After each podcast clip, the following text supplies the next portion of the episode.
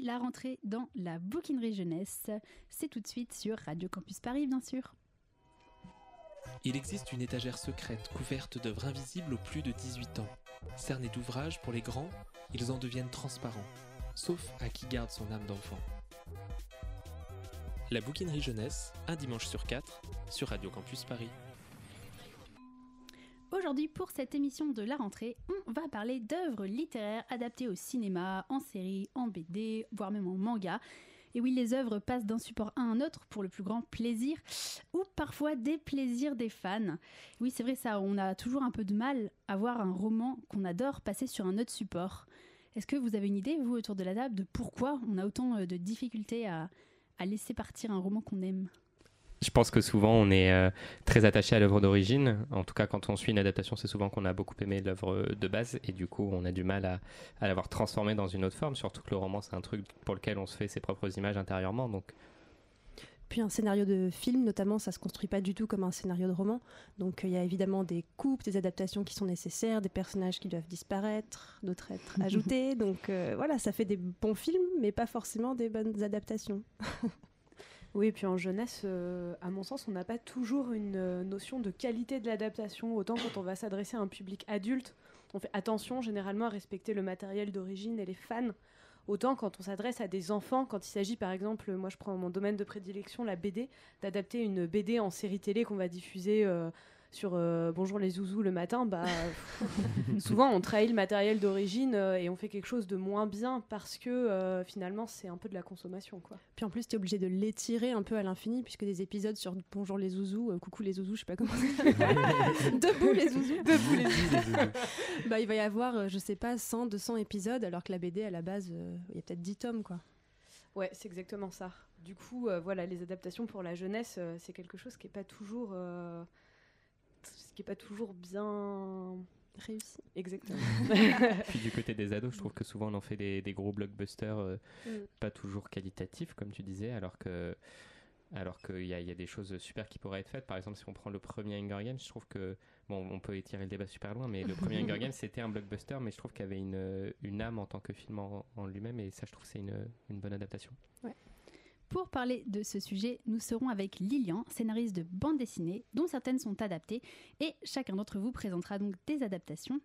On aura aussi une rubrique Nos livres contraires un peu spéciale qui a été tournée à l'occasion du Salon du Livre et de la Presse Jeunesse. Vous verrez, ce sera une surprise dans quelques minutes.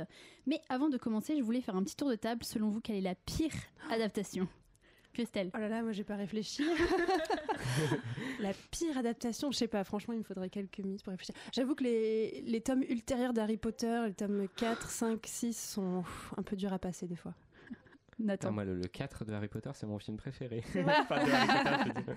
non, moi, je pense que l'une des pires, c'est euh, Divergente. Euh, à la limite, j'avais bien aimé le 1, autant le 2, je l'ai vraiment, vraiment, vraiment pas aimé, mais alors, euh, j'ai même pas regardé la suite. Léa? Euh, moi, ma pire adaptation jeunesse, c'est le film de la croisée des mondes ah qui avait été fait. Euh, je crois qu'il y a un consensus autour de cette table. c'est le film dont on ne doit pas prononcer le nom. et, euh, et, heureusement, il va y avoir bientôt une série, une série télé sur l'univers de la croisée des mondes. Et j'ai grand hâte de voir ce que ça va donner. Ça va certainement être mieux que ce film qui avait pourtant tout pour réussir. Il y avait des super acteurs et tout, mais qui a été un vrai flop.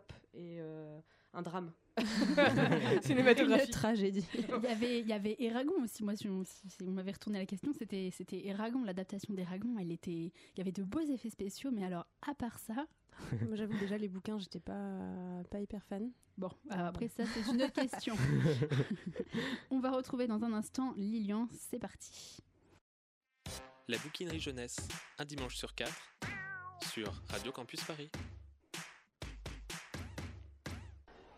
Nous sommes donc avec Lilian, scénariste de bande dessinée depuis presque 15 ans. Le temps passe vite. Tu es à la fois auteur d'histoires inédites comme La famille fantastique et tu fais aussi des adaptations de romans comme ceux de Pierre Bottero ou bien d'Yves Grevet. Tu as même fait des grands classiques comme Blanche-Neige, j'ai vu. Et tu as écrit un ouvrage making-of sur le film Le Petit Prince. Alors j'ai l'impression que tu t'ennuies pas du tout. Comment est-ce que tu choisis tes projets? Ben, je choisis mes projets en général euh, grâce aux artistes, car en, réalité, je ne choisis pas tellement euh, finalement les livres sur lesquels je travaille, j'ai un coup de cœur pour un artiste que je vais rencontrer dans un salon, sur internet, où je vais voir le dessin, et puis je vais lui dire bah, que j'adore ce qu'il fait ou ce qu'elle fait. Et euh, ensuite, on cherche une histoire ensemble, soit originale, soit une adaptation qui nous convient à tous les deux. Et euh, c'est comme ça que le projet naît, parce que j'aime écrire pour quelqu'un. Alors, pour un seul album, tu travailles au moins avec une autre personne, parfois même plus s'il y a un coloriste. Comment ça se passe ces collaborations? Est-ce que c'est toujours facile? Bah, C'est toujours facile à partir du moment où on est positiviste. Dans le sens où mon, mon, but, c'est un petit peu de servir de locomotive et donner l'énergie à tout le monde pour que tout le monde déjà se sente capable et voit qu'on peut y arriver ensemble. Donc euh, on va dire que euh, je pense que beaucoup de scénaristes sont un petit peu, euh, on va dire, chefs de projet. Hein. Ils sont vraiment les initiateurs parfois et, et ils apportent de l'énergie pour faire avancer. Moi c'est vrai que j'aime beaucoup donner de l'énergie, passer du temps à discuter, critiquer les pages, mais pas dans le sens péjoratif pour dire que c'est mal, mais juste montrer comment on peut améliorer. Et ensuite, on se teste, on essaye. Et c'est vrai qu'en donnant de la confiance, souvent les gens, ben, ils se remplissent de cette confiance et ce qu'ils font, ben, c'est mieux, c'est plus, plus inspiré, c'est plus senti. Et c'est un peu comme ça qu'on avance euh, tous ensemble. On a tous envie d'avancer et on va ensemble, en fait, on va plus loin. Oui, c'est vrai que toi, finalement, ton travail, il est au tout début. C'est toi qui commences le projet finalement. Parce qu'après, c'est euh, sur tes mots qui vont dessiner ensuite, etc. En général, j'imagine que ça se passe comme ça Oui, en général, ça se passe comme ça, bien qu'il il, peut arriver que euh, je rencontre euh, une artiste ou un artiste qui vient m'apporter son histoire et qui ne sait pas l'écrire. Donc, il a toutes les idées, mais il ne sait pas les organiser. Donc, mon travail, c'est d'organiser les histoires pour qu'elles forment un scénario avec une narration qui est inspirée à la fois de son histoire, mais de mon expérience aussi technique et, euh, d'un autre élément de, ce que je sens de la personne que j'ai en face. C'est-à-dire que le but, effectivement, c'est d'arriver à faire ressentir les émotions et le sens de, l'histoire première que la personne, l'artiste m'a apporté. Donc, quelque part, je me mets à son service à, ce moment-là pour arriver à faire en sorte de raconter l'histoire qu'elle voulait raconter avec une technique scénaristique. Alors pour cette émission, euh, comme je disais, on avait envie de parler plus spécialement des adaptations, qui font toujours à la fois le plus grand bonheur et le plus grand euh, malheur des adeptes de l'œuvre originale. En tout cas, c'est un travail particulier que de réinventer une œuvre. Tu es notamment en plein dans l'adaptation des séries de Pierre Bottero en bande dessinée, c'est chez Glénat. Le tome 3 d'Elana vient de sortir, avec donc toi au scénario, Mons Martin au dessin et Loïc Chevalier aux couleurs. Pour ceux qui ne connaîtraient pas l'histoire, c'est celle d'Elana, qui est un personnage des premiers romans de Pierre Bottero. On suit son évolution dans la mystérieuse guilde des Marchombres. Est-ce que tu peux nous raconter un peu comment est né ce projet en particulier? Bah, Elana euh, est née en fait de la suite euh, du travail sur la quête des Willan. La quête des Willan, c'est un projet euh, initié en 2012 par Jean-Claude Camano, éditeur chez les, chez les éditions Glénat. Et par plein de circonvolutions et d'aventures, ce projet finit par me tomber dans les mains. et finalement dessiné par Laurence Baldetti et mis en couleur par Loïc Chevalier. Et comme j'avais déjà lu tous les livres de Pierre Bottero, bah, sur mon temps libre, j'ai écrit le premier tome d'Elana le soir, comme ça, de temps en temps, pour voir, un, pour voir si j'étais capable, et si c'était, euh, on va dire, aussi fidèle que l'adaptation que qu'on essayait de faire sur la quête des Willan. Et un jour, j'ai posé le scénario sur le bureau de mon éditrice, en lui disant, c'est du Pierre Bottero, euh, c'est la suite, c'est un autre personnage, euh, dis-moi ce que tu penses du livre, et on en parle. Elle a été emballée par le, premier tome de la bande dessinée, et c'est comme ça qu'est née euh, la seconde série euh, issue des livres de Pierre Bottero, Elana. Alors on parlait en off tout à l'heure de la file d'attente euh, qu'il y a, qui a donc pour venir vous voir.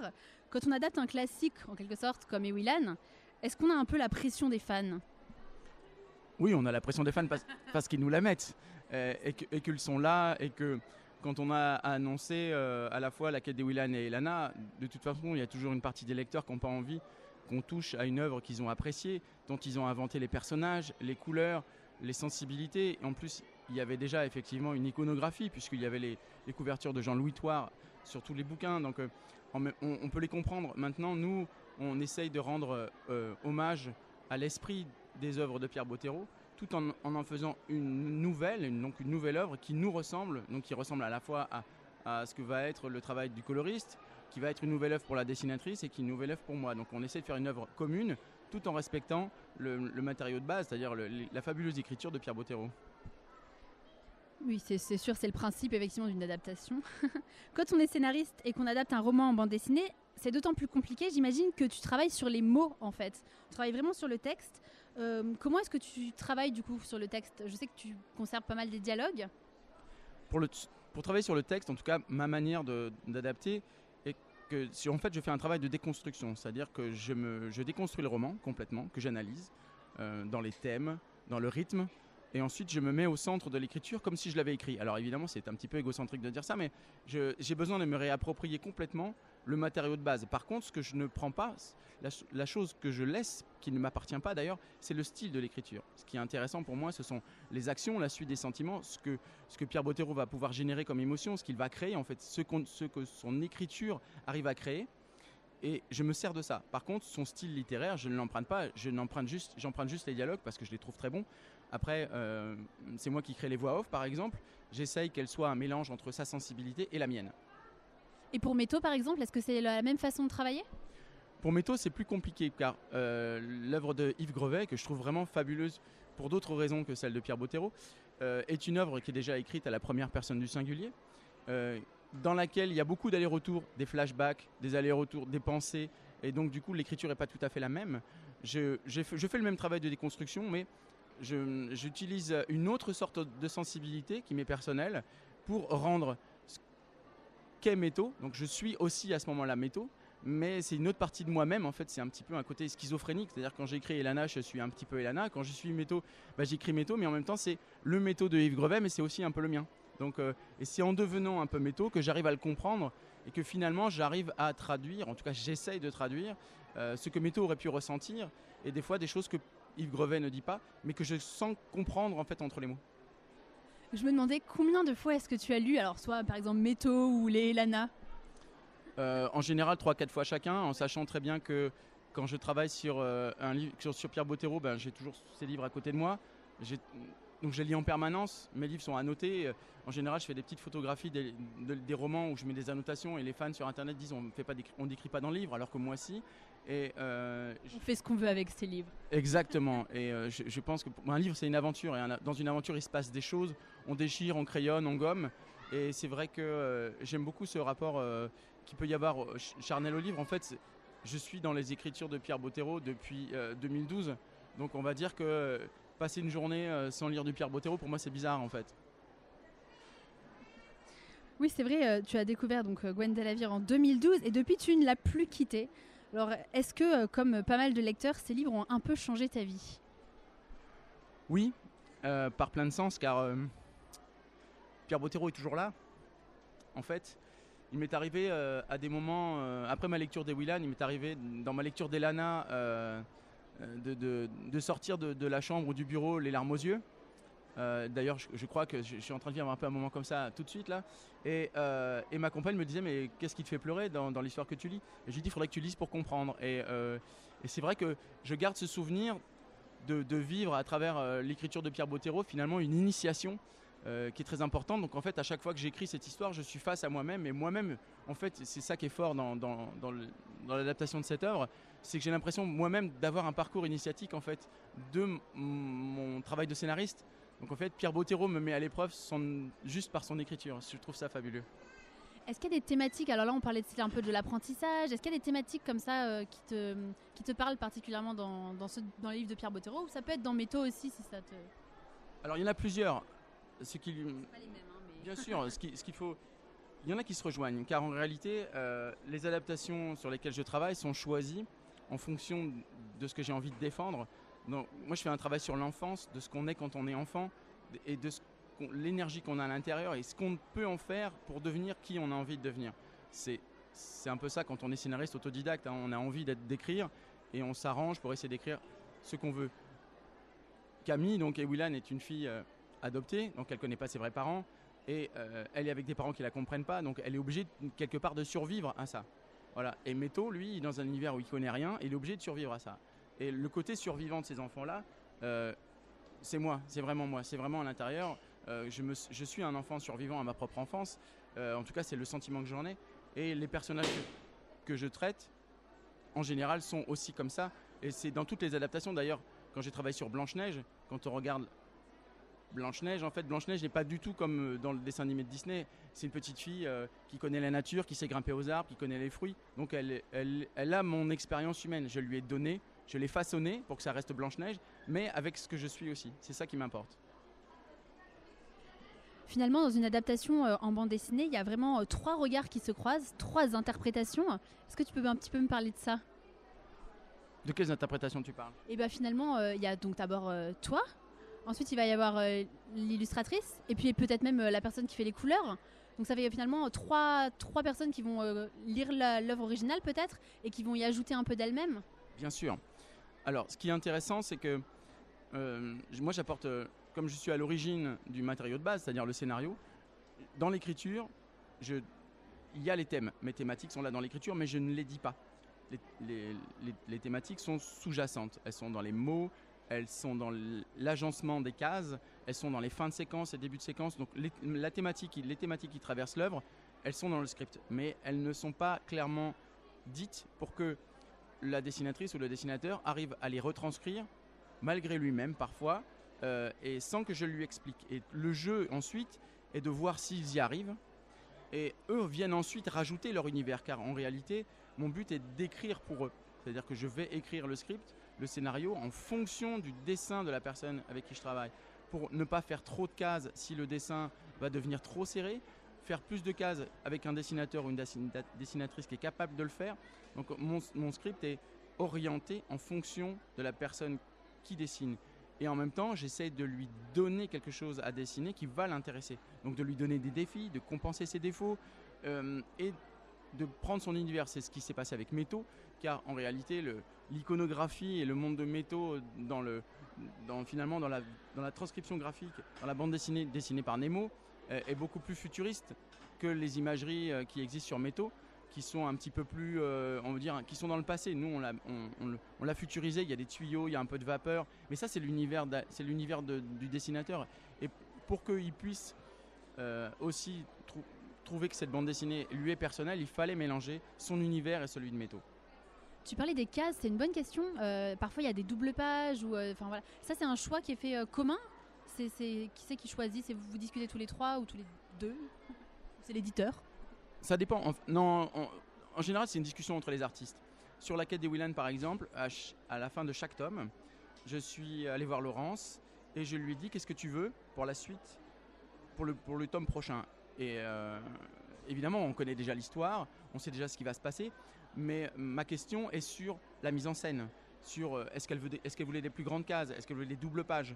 Et euh, c'est ce qu'elle m'a dit, elle m'a dit qu'elle voulait des plus grandes cases à certains moments, des doubles pages. Et donc on s'est lancé finalement, je me suis lancé le défi de lui faire plaisir, avec l'accord de l'éditeur, parce qu'on a rajouté aussi un album dans la quête des Willan, je me suis lancé le défi de lui faire plaisir, et finalement de, de- qu'elle prenne du plaisir graphique et qu'elle se dise là je vais avoir un grand décor, euh, là je vais avoir une grande case, là je vais avoir une double page, là je vais faire un personnage tout seul qui flotte dans l'air. C'est aussi parce que l'écriture de, de Pierre Bottero est très lyrique à un moment donné et qu'on a besoin d'espace, mais ça correspond aussi à une volonté de l'artiste. Et j'écris le, script en fonction de ses envies. C'est vraiment une co-construction, c'est une aventure humaine finalement euh, cette aventure. Eh Ah oui, j'avais une dernière question. Euh, dans le cas de Métaux, est-ce que tu as discuté avec Yves Grevet, qui est l'auteur du roman Est-ce qu'il t'a fait des retours euh? Oui, alors on, a, travaillé depuis le départ en fait euh, avec Yves Grevet en lui présentant les personnages, en lui présentant les planches, en essayant aussi de lui expliquer que eh bien, le dessinateur allait aussi peut-être apporter son, univers, euh, son univers graphique, pas tellement pour changer le, sens de métaux parce que ça change pas, mais pour apporter quelque chose de personnel pour lui. Et on a eu des discussions sur les personnages, sur l'univers, et il a bien compris que finalement, euh, on, on prend son œuvre à, laquelle on essaie de rendre honneur, et en même temps on essaie d'en créer une nouvelle euh, qui va, on, on l'espère, permettre aux lecteurs qui connaissent pas encore le roman de passer par la bande dessinée et de lire le roman par la suite, et donc de découvrir une autre facette, finalement la facette de l'écriture d'Yves Grevet. euh, parce que nous, on ne copie pas son style, hein, on, se- on se sert de son histoire. Ensuite, il faut vraiment lire Yves Grevet comme lire Pierre Bottero parce qu'ils ont des styles très personnels, qui ont chacun des natures, euh, mais qui font des émotions très particulières. Et c'est ça qui nous intéresse aussi de faire passer. Amener à lire des romans aussi par la bande dessinée, c'est aussi ça le travail d'a- d'adaptation. Alors que moi, je suis par exemple un, j'ai été un enfant et un adolescent qui lisait pas tant que ça en fait. Lilian, tu restes avec nous, on va continuer à parler d'adaptation, on va te retrouver juste après. Merci encore à Lilian, vous pouvez donc retrouver ces BD chez Glénat. On va maintenant parler euh, bande dessinée et jeux vidéo, puisqu'il n'y a parfois euh, qu'un pas entre les deux. C'est Léa qui va nous parler donc de l'adaptation d'un jeu vidéo. Tout à fait. Combien de fois ai-je entendu la complainte Les jeux vidéo ont tué la lecture. En tant que grande lectrice et grande joueuse, ça, ça me désespère vraiment. Je sais que le mois dernier, de nombreux parents ont poussé des soupirs de désespoir en déboursant 70 euros parce que leur petit dernier leur a réclamé le dernier Pokémon plutôt que l'intégrale d'Harry Potter pour Noël. Mais comme j'ai pour vocation l'harmonie familiale, je vais vous montrer ce soir que la lecture et le jeu ne sont pas toujours des ennemis, mais plutôt des formes de divertissement complémentaires. Tu vas donc nous parler, comme je le disais, d'une adaptation de jeux vidéo en BD. Exactement, Laetitia, et pas de n'importe quel jeu. Un jeu de bons gros bourrins, avec des gros guns, un jeu qui tâche, avec des armes et de la violence. Bah oui, quitte à tordre le cou au cliché, autant choisir le mode difficile. J'ai donc choisi l'univers d'Overwatch, l'un des jeux de tir à la première personne les plus populaires de nos jours. Le principe, c'est qu'on peut y incarner une bonne vingtaine de personnages dans des matchs d'anthologie et s'affronter en équipe selon différentes règles, le but étant de tirer sur ses adversaires pour les neutraliser afin d'accomplir différents objectifs sur une carte. Mais Overwatch ne se contente pas d'être un simple jeu de guerre entre guillemets. La spécialité de Blizzard, son développeur, c'est de créer des univers complexes aux personnages passionnants. Et sur ce jeu en particulier, ils ont pris le parti de développer tout l'univers dans des contenus autour du jeu. Films d'animation, sites internet dédiés et bande dessinée. Donc en fait, c'est déjà un projet transmédia. Exactement. Et de quoi ça parle exactement ce jeu? Alors, on est un siècle dans notre futur. L'humanité a créé une puissante intelligence artificielle intégrée à de sympathiques machines. Elle s'appelle les Omniacs. Mais cette technologie a également été implémentée à des armes et à des robots conçus pour combattre et détruire. La créature dépassant le créateur, les Omniacs se sont alors retournés contre les humains. Afin de contrer cette menace robotique et de mettre fin au conflit, Overwatch, une organisation non gouvernementale, a été créée pour maintenir la paix dans le monde. Elle rassemble des soldats, des scientifiques, des médecins, mais aussi des assassins. Si chacun de ses membres est persuadé qu'il faut mettre un terme au conflit qui déchire la planète, ils ont tous des raisons très personnelles de l'avoir rallié. Considéré comme héroïque et d'utilité publique pendant la guerre entre humains et machines, Overwatch est malgré tout victime de complots politiques et de scissions internes, si bien qu'elle finit par se dissoudre, ses membres partant chacun de leur côté. Mais alors qu'une nouvelle crise menace l'humanité, les différences entre ses anciens membres seront-elles plus fortes que ce qui les rassemble? Bon, vous l'aurez compris, même si le contenu reste tout public, toute cette histoire parle clairement plus aux ados que petits. C'est d'ailleurs eux la cible du jeu. Est-ce que la BD raconte ce que tu viens de nous expliquer? Eh bien, pas du tout. En fait, cette BD est moins une histoire à part entière que plein de petites nouvelles dans lesquelles on va suivre la trajectoire de chacun des personnages dont je parlais plus haut et qui va nous permettre de reconstituer, morceau par morceau, la grande histoire. Chaque BD a donc son propre dessinateur et son propre scénariste qui correspondent à l'ambiance voulue pour la petite histoire en question. Sachant que toutes sont supervisées par les scénaristes du jeu d'origine pour assurer la cohérence et la continuité de l'univers. À la base, toutes ces BD ont été publiées sur Internet, sur le site du jeu, avant d'être rassemblées dans le livre papier dont je vous parle aujourd'hui. Plus concrètement, on y découvre par exemple comment Bastion, un soldat, omniaque abandonné sur un champ de bataille, outrepasse sa programmation d'origine pour devenir pacifique. Ou alors comment Tracer, l'héroïne la plus populaire du jeu, rallie Overwatch car elle est victime d'une expérience temporelle qui a mal tourné. Ou encore comment McCree, un cow-boy mercenaire, est considéré comme hors la loi par la police américaine alors qu'il continue à protéger les humains des omniaques. Dans le monde d'Overwatch, on découvre vite qu'il n'y a d'ailleurs pas de gentils ou de méchants, mais simplement des êtres qui défendent leurs propres intérêts. Et le joueur peut choisir d'ailleurs d'incarner qui il souhaite. Bon, alors ça c'est bien, mais si on n'est pas fan du jeu comme moi par exemple qui connaît rien, on n'a pas trop d'intérêt à lire cette BD, si? Bah non, pas vraiment, je suis d'accord avec toi Laetitia, et c'est là que le bas blesse. Même si on peut lire tout ça, toutes ces petites histoires sans avoir joué au jeu d'origine, ce recueil est surtout destiné aux personnes qui sont déjà fans de l'univers, et c'est un peu dommage. Si j'ai malgré tout choisi de vous parler de cette bande dessinée, c'est parce que les perspectives qu'elle ouvre pour le divertissement moderne sont stimulantes et fascinantes à mon sens. Aujourd'hui, la BD est surtout la BD d'Overwatch dont je vous parle là est surtout l'adaptation de choses qui ont déjà été actées dans le jeu. Elle explique pourquoi et comment chaque personnage de l'histoire en est arrivé où il est. Mais on peut imaginer à l'avenir que ce qui se passe dans ces petites histoires parallèles, publiées au fur et à mesure sur Internet, influe sur le contenu du jeu d'origine. C'est-à-dire que si un personnage vit des aventures entre les pages d'une BD ou dans un court métrage d'animation, son design et ses répliques vont alors évoluer dans le jeu en fonction de ces dernières. Bref, l'univers tout entier pourrait évoluer, et ce serait alors l'aboutissement d'un projet transmédia vraiment fascinant. Merci beaucoup Léa. Bon, en tout cas, ça a l'air, ce jeu a l'air quand même assez complexe et intéressant en soi, hein, finalement, même si. Ouais, ouais, ouais. Mais ce que j'aime vraiment, c'est l'aspect transmédia en fait, parce que le jeu est génial. C'est un jeu de bourrin où on peut passer son temps à tirer euh, sur ses adversaires sans trop se poser de questions. Et en fait, si on cherche à creuser un peu euh, et aller plus profond, bah, on découvre qu'il y a tout un univers euh, géopolitique passionnant derrière. Et je trouve ça très chouette d'amener les ados à la lecture et à se poser plein de questions à travers le jeu de base. Voilà. Overwatch Origins, c'est chez Mana Books. Maintenant, c'est l'heure de la petite surprise dont je vous ai parlé euh, tout à l'heure.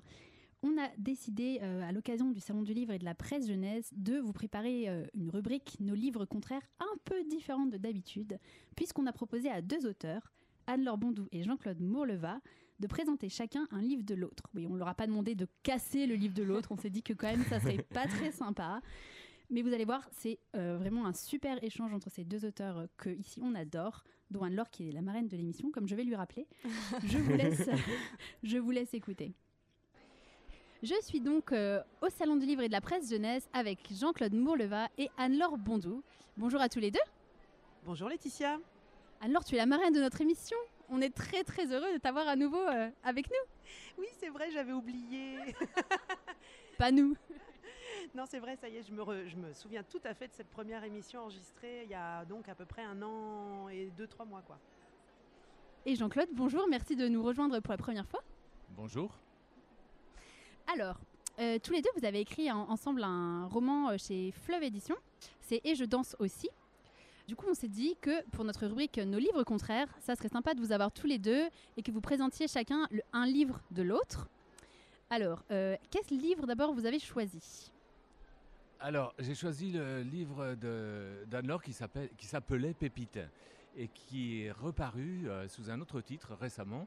C'est La Magnifique. C'est chez Bayard. Et voilà, alors je, ne sais pas, tu expliqueras peut-être mieux pourquoi euh, on a changé le titre, la couverture. Euh, en tout cas, quel que soit le titre, Pépite ou La Magnifique, moi j'adore.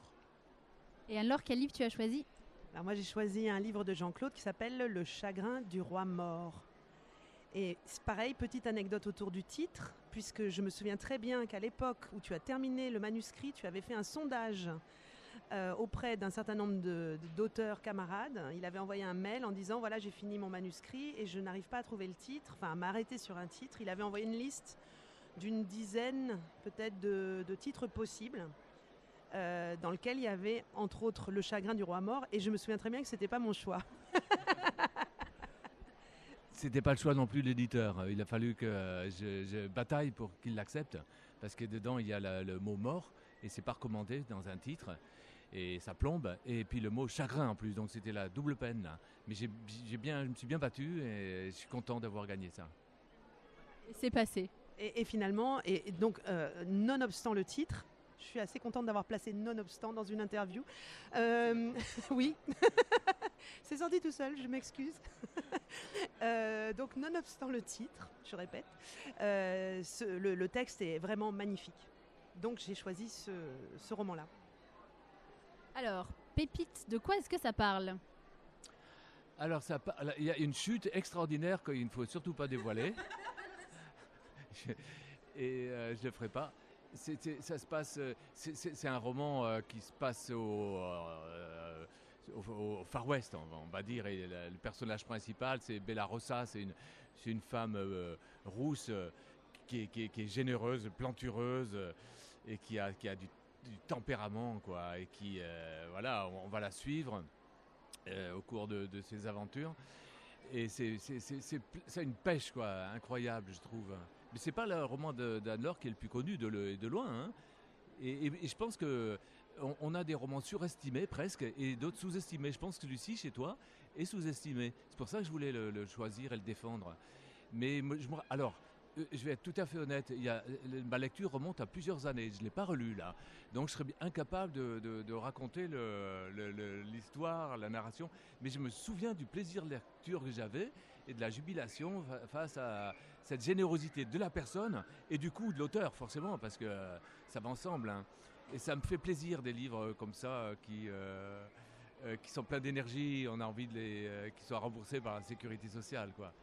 Et, euh, et, et cette, cette Bella Rossa, elle, en fait, elle, va inventer quelque chose. On, le sait très tôt dans l'histoire qu'elle qu'elle a une idée d'une invention extraordinaire. Et, euh, mais on se demande vraiment ce que c'est jusqu'au bout. Et quand on le sait, on explose de rire. Et c'est très chouette. C'était pas mal, non? C'est bien, c'est super, c'est super. Et en fait, le challenge, c'est que effectivement, on s'est on, on- on s'est dit l'un comme l'autre qu'on n'avait pas relu euh, du tout le roman de l'autre et ma lecture du Chagrin du roi mort remonte aussi à sa parution donc euh, je saurais même pas dire euh, quelle date. C'est alors 2009, alors 2006, 2007, de- pardon, euh, 2009 peut-être. donc du coup voilà presque dix ans euh, se sont écoulés sans que j'ai relu le texte donc je vais également parler de ce livre euh, avec ce qui m'en reste et tout comme Jean-Claude et je pense que ça fait partie des choses qui nous rapprochent aussi euh, moi ce qui me reste d'une lecture c'est souvent l'atmosphère d'un texte son, sa musique générale, son ambiance, euh, il va me rester des sensations corporelles. Et donc dans Le Chagrin du Roi Mort, c'est un texte qui se, qui se déroule euh, entièrement dans une atmosphère de glace, de neige, de froid. On est sur, dans mon souvenir sur une île et il y a un roi qui meurt en laissant deux frères jumeaux, un qui s'appelle Alex et l'autre ah, Briscoe. Je- C'est curieux que je me rappelle pas de Briscoe parce que j'aimais beaucoup ce, ce- ce prénom que tu as choisi. Donc Alex et Briscoe et qui vont en fait euh, euh, grandir et évoluer. euh, alors il y, y a beaucoup de magie aussi, je crois. Enfin il y, a des- il y a des sorts qui sont jetés. euh, Il y a une Un peu, Il y sorcière, a une sorcière, ouais, la sorcière Brit. c'est ça, Mhm. voilà. Et, euh, et- les deux jumeaux vont avoir des trajectoires qui vont se croiser et devenir antagonistes. Euh, donc, euh, et, donc il y a une atmosphère alors de, conte. On est vraiment dans la narration à la fois épique, qui, a, un souffle incroyable. Donc ça, ça fait partie des choses que j'ai adorées aussi dans d'autres de tes livres, comme le, le combat d'hiver par exemple. Mais je voulais parler du chagrin du roi mort parce que peut-être qu'il est aussi un tout petit peu moins connu peut-être que le combat d'hiver. Euh, or, je pense, moi je les ai associés tous les deux dans leur euh, énergie euh, d'écriture et la puissance évocatrice, beaucoup de, justement de tes descriptions. je dis pas qu'il y a beaucoup de descriptions, mais en tout cas, tu, tu fais sentir au lecteur énormément les atmosphères, les ambiances et les, les émotions de tes personnages. Donc, des émotions hyper fortes. Ah, du coup, moi, je reviens à Pépite, forcément. J'ai dit tout à l'heure qu'il y avait de l'énergie dedans, de, la- santé, de la générosité. Moi, c'est ce que j'ai adoré dans ce personnage. Quoi. Il est vraiment adorable. Elle était- on a envie de la, serrer dans ses bras, quoi, cette femme-là. Et, oui, et en plus de ça, il y a, il y a un engagement aussi, mais qui n'est pas lourdeau. Un engagement féministe, je dirais, euh, chez cette personne qui c'est une femme seule, mais euh, qui, qui n'a pas envie de s'en laisser compter, quoi. Elle n'a pas envie de se laisser marcher sur les pieds. C'est une, c'est une combattante. Et je me rappelle euh, avoir, avoir adoré ça aussi. Ce militantisme un peu caché, c'est-à-dire euh, pas déclaré, quoi. Euh, livre euh, féministe. Non, non, non, pas du tout. C'est un roman d'aventure. Mais derrière, il y a vraiment la force de ce personnage euh, remarquable. C'est vrai que dans vos. Je suis en train de. En même temps qu'on se parle, je ré- réalise ça. C'est vrai que tous les deux, dans vos romans, il y a ce côté atmosphère, en fait. Il y a ça aussi dans tes livres, finalement. C'est quelque chose que vous. euh, comment dire Qui est volontaire Moi, justement, en tant que lectrice, c'est ce que je retiens le plus de mes lectures, en fait. Je- rarement, euh, sur des livres même que j'ai adorés, hein, qui sont restés pour moi euh, comme des phares depuis longtemps dans mon panthéon de lectrice. Je parle vraiment des grandes œuvres que j'ai lues, des, œuvres classiques ou, je pas, des romans américains que j'ai adorés de Johnny Irving ou des gens comme ça. Enfin, voilà, des grands, des grands romans. Euh, je me rappelle rarement des intrigues, en fait. Ce qui me reste, c'est les personnages et les atmosphères.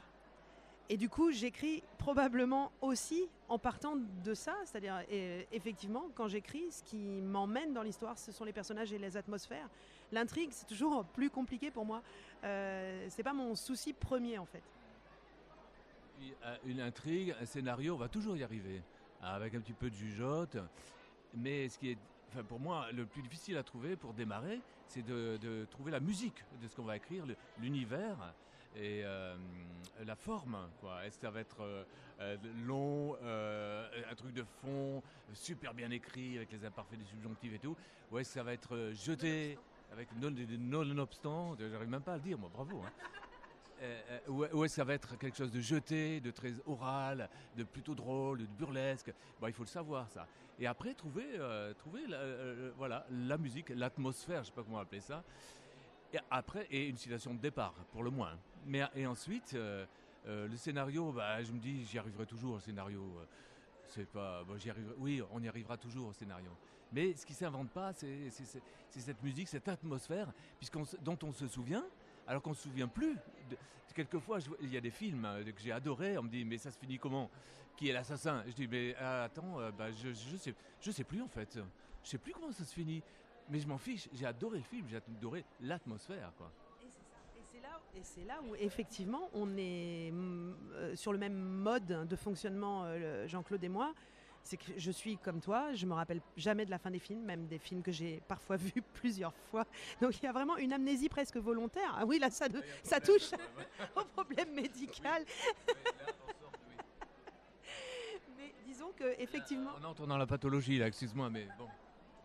Mais tu me feras ta prescription tout à l'heure. Mais euh, ce que je veux dire, c'est que effectivement, euh, alors moi je te trouve un peu présomptueux, si tu me permets, de dire que l'intrigue, on y arrivera toujours.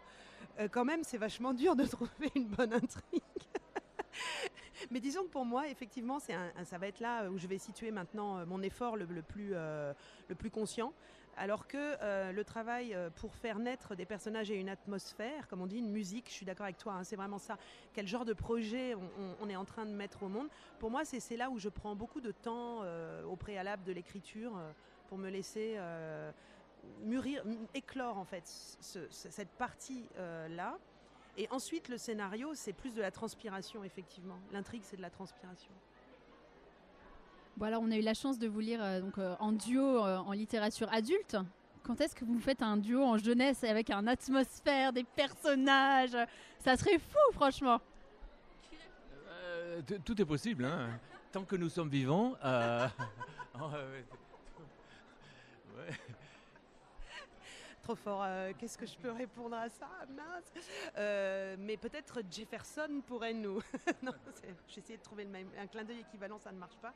Euh, ce serait, c'est vrai que là, j'ai vu briller tes yeux, Laetitia, et je me dis, bon sang, ça pourrait être une bonne idée, mais pour l'instant.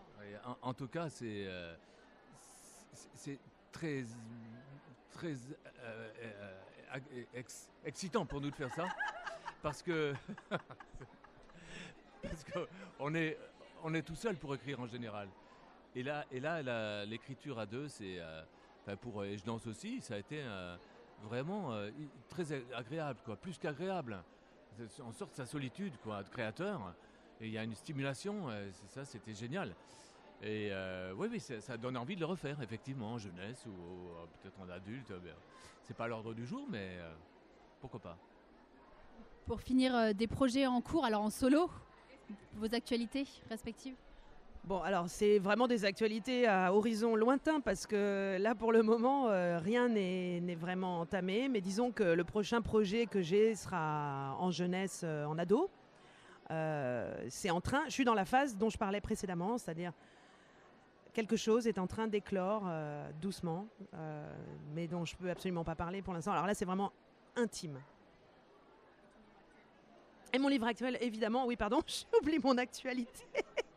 mon actualité brûlante. Donc, euh, il y a deux mois est paru euh, Valentine ou la belle saison, qui est euh, un roman que j'ai écrit donc toute seule pour les adultes chez Fleuve Édition, notre éditeur commun, puisque Jean-Claude l'avait fait aussi sans moi avec mes amis devenus. Et donc Jean-Claude, une actualité?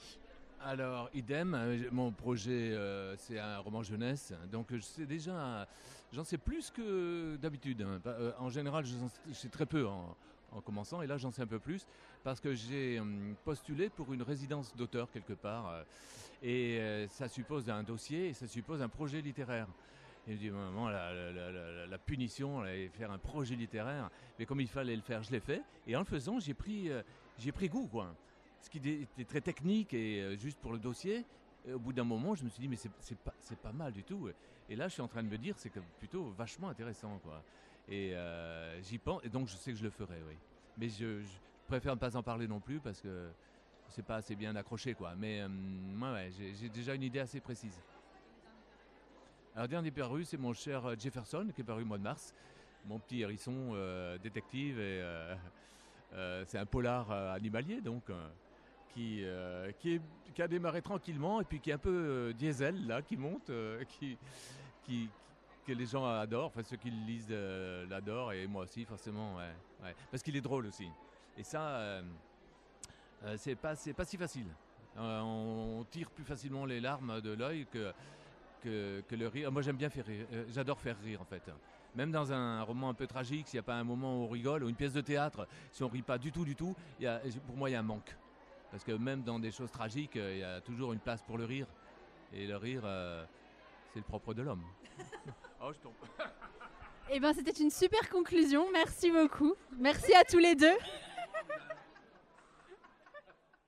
Merci encore à Anne-Laure Bondou et Jean-Claude Mourleva d'avoir accepté de jouer le jeu pour l'émission. On va maintenant parler de l'adaptation d'un classique avec Nathan. Tout à fait. Est-ce que vous vous souvenez de l'histoire du Petit Poussé, compte rendu populaire par notre cher Perrault? Bah Une petite piqûre de rappel ne fera de toute façon de mal à personne, je pense. En gros, on a des parents affamés et odieux qui décident d'abandonner leurs nombreux enfants dans la forêt pour être pépères. Faites des crêpes, pas l'amour. C'est bon les crêpes et ça fait pas d'enfants. Mais le petit poussé, ce petit malin, sème des cailloux blancs pour retrouver le chemin de chez eux.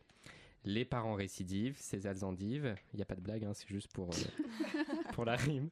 Et voilà les enfants perdus pour de bon. Et en plus, ils trouvent refuge dans la maison d'un ogre. Pour s'échapper, le petit poussé arrive à créer une confusion entre les sept filles de l'ogre et ses frères. Du coup, l'ogre engloutit ses filles et les, enfants s'enfuient.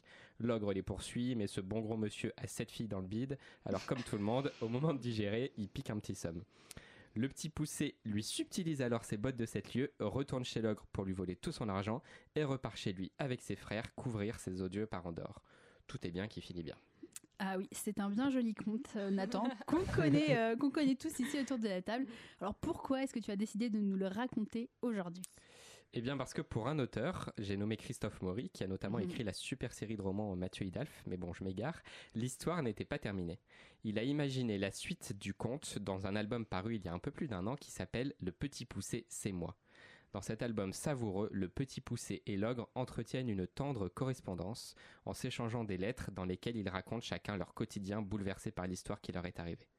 L'ogre, dépouillé de ses bottes, de ses filles et de son or, est raillé par les enfants. Ils viennent frapper à sa porte pour se moquer de lui, lui montrer leurs fesses et s'enfuir en courant avant qu'il ne, les rattrape, puisqu'il en est incapable sans ses, sans ses fameuses bottes de sept lieues. Le petit poussé, quant à lui, est devenu un véritable héros, tout à la fois moqué et admiré par ses frères et ses parents, croulant sous l'or, vouent un véritable culte à l'ogre. C'est l'occasion pour l'auteur de nombreuses références au conte original, ce qui est un véritable plaisir pour le lecteur, mais aussi de créer des personnages dont la cruauté n'a d'égal que celle des contes. Par exemple, les fameux parents, qu'on n'a pas vu très gentils euh, avec leur progéniture jusque-là. À la page 21, le petit poussé écrit à l'ogre Papa voulait envoyer deux ou quatre de mes frères pour vous consoler, mais maman, qui les aime beaucoup, n'y tenait pas trop. On reconnaît bien euh, Christophe Moury. bon, alors cet album, il est épistolaire. Oui, c'est un assez long album, presque la taille d'un petit roman, si on oublie son grand format cartonné et illustré, écrit uniquement sous forme de lettres entre Poussé et L'Ogre. Le texte est extrêmement fin et réussi. Christophe Maury glisse dans les lettres autant d'humour que de tendresse pour raconter une histoire qui est pourtant, comme on l'a vu, bourrée de cruauté. Celle des enfants qui se moquent tour à tour de l'ogre, d'autres enfants ou de poussés. Celle de l'ogre qui, malgré tout, ne peut réfréner ses pulsions de prédateur et, à ce titre, tiraillé entre son envie de revoir le petit poussé qu'il adore et celle de le manger celle des anecdotes que comptent tour à tour Poussé et Logre à la fin de chacune de leurs lettres, puisqu'ils s'échangent, s'échangent des anecdotes, pardon, des histoires rocambolesques et parfois douloureuses qui leur sont arrivées avec les bottes de cette lieu. Et côté dessin, qu'est-ce que tu en as pensé, puisque le texte est accompagné des illustrations de Marie Caudry? Même si pour une fois c'est surtout le texte que j'ai adoré et dont j'avais envie de vous parler, il arrive souvent que ce soit l'inverse quand je vous parle d'un album, tu te doutes bien Charlie Laetitia que je les ai adorés. Ils sont truffés de détails amusants en référence aux contes ou même euh, truffés de curieux anachronismes. Ils sont colorés et vivants. Ils sont également très drôles grâce à des personnages expressifs qui ont toute la tendresse et la cruauté du texte de Christophe Maury. Et ils m'ont aussi fait penser dans le style à des gravures qui leur donnent un côté désuet très beau et rappelant d'anciens recueils de contes illustrés. Alors, on a vu arriver récemment en littérature ado et young adulte, euh, notamment, pas mal de réécritures de contes. Qu'est-ce qui a fait que cette adaptation du conte du Petit Poussé en album pour enfants t'a particulièrement tapé dans l'œil? Et ben pour moi, cet album est l'illustration même de ce que devrait être une bonne adaptation, que ce soit en livre, en film, euh, en série, enfin peu importe. Grâce à l'astuce d'écrire la suite du Petit Poussé déjà, Christophe Maurice s'offre ainsi la possibilité de faire de nombreuses références au conte et de lui être fidèle, tout en étant créatif, inventif et en proposant vraiment quelque chose de nouveau. Il est fidèle au conte et en même temps, il a son propre univers d'écrivain, puisqu'il offre au lecteur quelque chose de drôle et d'immersif. Et en plus de tout ça, c'est une bonne suite. On dit souvent que les fausses suites ou les suites tardives euh, de livres, de films, etc., quand c'est pour des raisons marketing, sont mauvaises. Et bien celle du petit poussé qu'invente Christophe Maury plusieurs centaines d'années après la version originale est vraiment intéressante et prend la forme d'une véritable histoire ce n'est pas qu'une prolongation de l'univers de Poussé avec des lettres amusantes et des clins d'œil euh, à l'histoire d'origine dont j'ai parlé tout au long de la chronique. C'est aussi une vraie histoire avec de l'aventure, des rebondissements, des surprises et un rythme guidé par les rires. Merci beaucoup Nathan. Moi j'ai très envie d'aller le découvrir cet album, je sais pas vous. mais... Ben, il est là, je vous le prêterai. Ah génial. Le Petit Poussé c'est moi, c'est aux éditions Casterman. On va maintenant retrouver notre invité pour le petit jeu traditionnel de la bouquinerie jeunesse. Je vous laisse écouter. Nous sommes toujours avec Lilian, le scénariste de la bande dessinée Elana, dont le troisième tome, L'âme, vient de sortir aux, éditions Glénat, avec donc Mons Martin, Martin, je ne sais pas d'ailleurs comment ça se dit, Mons Martin au dessin et Loïc Chevalier aux couleurs. Lilian, c'est une tradition dans la bouquinerie jeunesse. Nous préparons toujours un petit jeu à nos invités, un petit jeu personnalisé. Dans ce nouveau tome, Elana continue d'avancer sur la voie des marchands et doit se présenter devant le conseil avant de passer les épreuves de l'Anjou. Nous avons donc décidé de nous improviser maître marchand pour te faire passer les épreuves. Comme escalader les stands au Salon du Livre est un petit peu périlleux, nous allons donc uniquement faire la partie de la présentation. Es-tu prêt, jeune apprenti? Oui. Alors, offre ton identité au conseil. Enfant étoile. Es-tu France ou Canada? Canada. Qu'est-ce qu'un album jeunesse dans les mains d'un adulte? Une pépite d'or. Utopie ou dystopie? Dystopie. La réponse du savant ou celle du poète Celle du poète. As-tu un maître mot Liberté. Pain au chocolat ou chocolatine Pain au chocolat. Comment ça Pain au chocolat. Écris-tu la nuit ou le jour La nuit et le jour. Fantastica ou Gwenda Lavire Question difficile parce que je suis entre les deux. Oui, c'était deux bébés un petit peu. Sois le bienvenu, jeune Lilian. Puisses-tu longtemps arpenter la voie des marchombres Marchombre. Merci Lilian d'avoir été avec nous. Merci de faire découvrir ou redécouvrir l'œuvre de Pierre Bottero. J'ai vu que les droits de la bande dessinée venaient d'être achetés aux États-Unis, que le premier tome allait sortir. Les romans n'ont jamais été publiés là-bas, donc c'est encore une nouvelle aventure qui commence, et ça c'est vraiment formidable. C'est grâce aux éditions Glénat et W euh, qui ont un accord maintenant pour euh, traduire leur bande dessinée. Nous sommes très contents que le public américain puisse découvrir euh, Ewilan, en premier en bande dessinée, ensuite en roman. Et je pense que les tomes vont sortir tous les 6 à 9 mois, puisque maintenant je pense que tous, les, tomes sont signés. Ça, c'est vraiment un travail des éditions Glénat qui font vraiment un gros travail de, vraiment de, dispersion des œuvres pour qu'elles puissent être disponibles partout. Et c'est juste une superbe aventure. Pour ceux qui ne les auraient pas encore lus, les bandes dessinées d'Ewilan et Elana sont donc chez Glénat. Et pour ceux qui aimeraient découvrir euh, l'univers de Lilian, je peux vous conseiller d'aller découvrir l'aventure fantastique. Donc c'est Paul Drouin au dessin et c'est toujours chez Glénat. Merci. Merci. Merci encore à Lilian qui a accepté de répondre donc à toutes nos questions et à notre jeu. Vous pouvez retrouver ces BD aux éditions Glénat. On va maintenant vous faire gagner un livre. Comme tous les mois, on vous fait gagner Métaux, dédicacé par notre invité Lilian. Pour gagner le livre, il suffit de nous suivre sur les réseaux sociaux. Vous verrez les règles. Il faut inviter vos amis, il faut aimer la page. Voilà. Surtout, n'hésitez pas, on vous attend. La bouquinerie jeunesse, un dimanche sur quatre, sur Radio Campus Paris. Et maintenant, on va à nouveau parler d'un classique, mais pas un livre en particulier, plutôt un univers qui n'en finit pas de faire rêver producteurs, auteurs et spectateurs avec Christelle. Et oui, aujourd'hui, donc comme le dit Laetitia, j'ai décidé de vous parler non pas d'un roman en particulier, mais plus globalement de l'œuvre de Roald Dahl, dont les romans risquent de connaître en plus bientôt un regain d'intérêt et de popularité, puisqu'ils vont être adaptés en série par Netflix en 2019.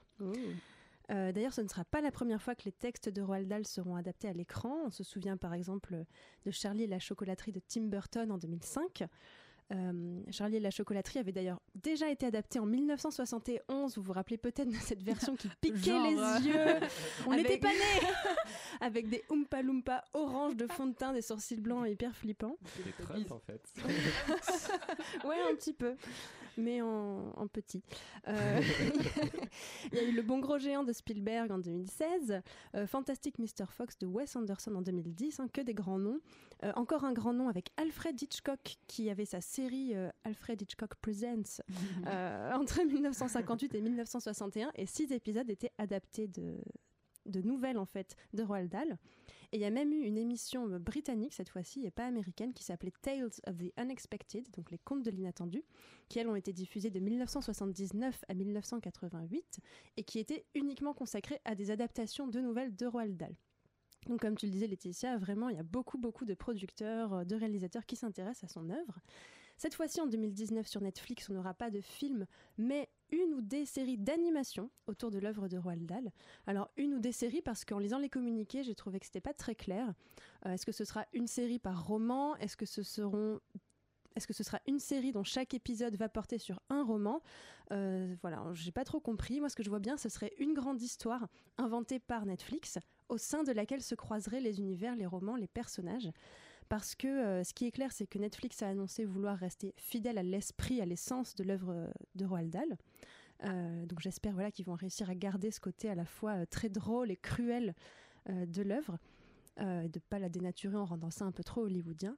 Mais ils veulent aussi, ils ont dit, je cite dans leur communiqué, créer un univers fictionnel qui s'étend bien au-delà des pages des livres. Donc voilà, moi j'imagine Mhm. bien cette espèce d'histoire cadre dans laquelle rentrerait le reste.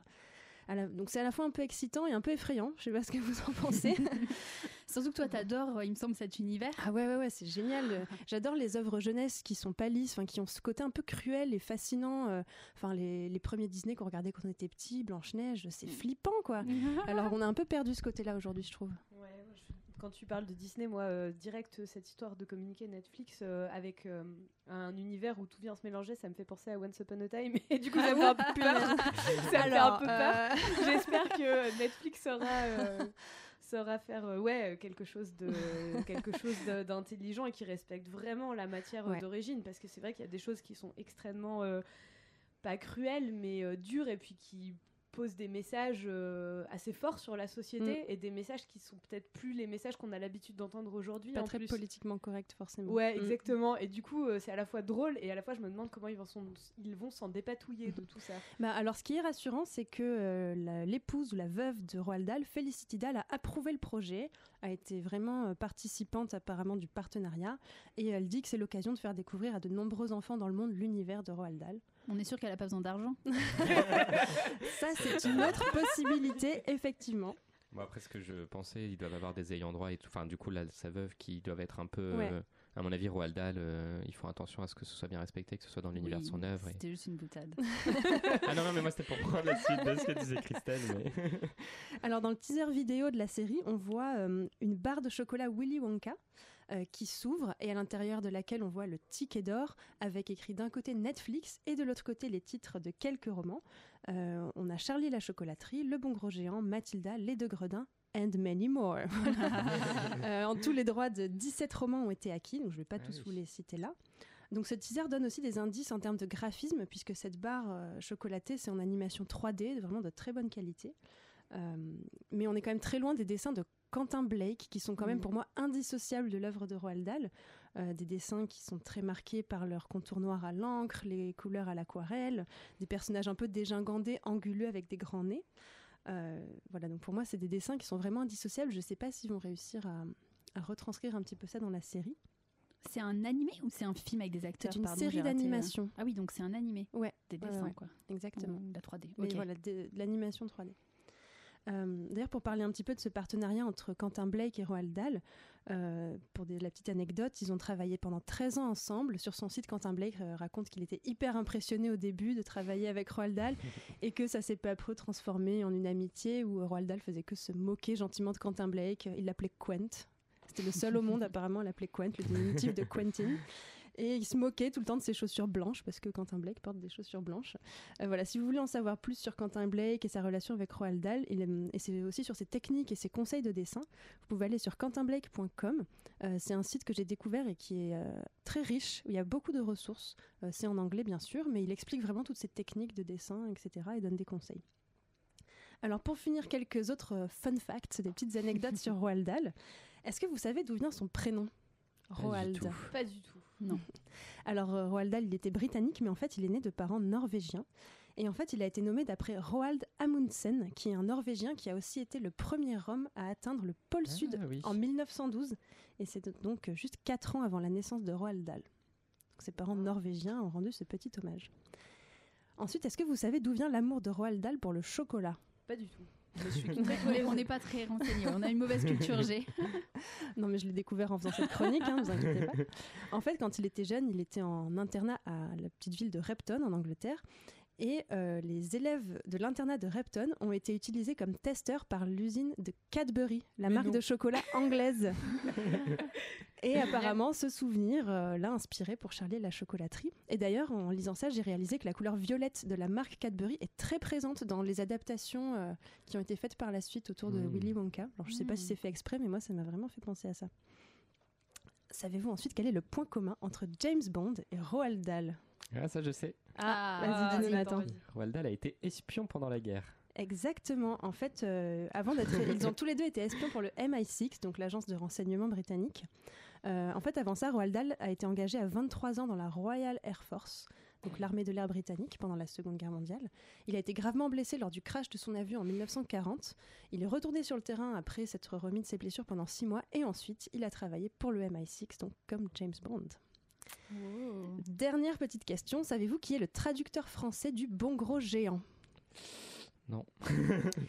C'est un traducteur qui a également traduit une autre grande œuvre, Ah. c'est Jean-François Ménard. Ah, le traducteur En. Exactement. Fait, le géant du roman euh, Le Bon Gros Géant a une langue très personnelle que Roald Dahl a appelée le Gobelfunk. Euh, Roald Dahl a inventé 239 mots du vocabulaire de cette langue, avec des mots comme euh, nauséaburk, calaminable, kidnappé. Et donc Jean-François Ménard avait dû recréer en français ces mots inventés par Roald Dahl en anglais. Et c'est parce qu'il avait fait ce travail de recréation d'un langage inventé que Jean-François Ménard a été choisi pour traduire ensuite Harry Potter et son lexique plein de choix-peaux, de porte au loin et autres moldus. Quel homme. Eh ben, merci beaucoup Christelle pour toutes ces anecdotes. Alors pour une fois, euh, on va vous conseiller d'aller voir Netflix. Ou de relire les Roald Dahl. voilà, exactement. Eh ben, c'est l'heure de se dire au revoir. Euh, merci à tous euh, donc, euh, de nous avoir suivis. Merci à Lilian, merci à Anne-Laure Bondou, Jean-Claude Monleva, à toute l'équipe, à vous qui nous écoutez. Pour conclure, si vous habitez la région parisienne et que vous avez envie de venir assister à une émission en direct, eh ben on vous donne rendez-vous pour la nuit de la lecture. Ce sera samedi 19 janvier. On sera avec notamment deux invités, Nin Gorman qui est déjà venu vous- nous voir et Marie Alino. Ce sera en direct de la bibliothèque de la Cité des Sciences et de l'Industrie. On espère vous y retrouver nombreux. Pour conclure, euh, j'ai pas trouvé vraiment de citation sur les adaptations, mais j'avais envie de terminer sur une petite boutade. Euh, quand on demande à Philippe Pullman qu'est-ce qu'il a pensé de l'adaptation d'À la croisée des mondes, il répond les acteurs étaient bons.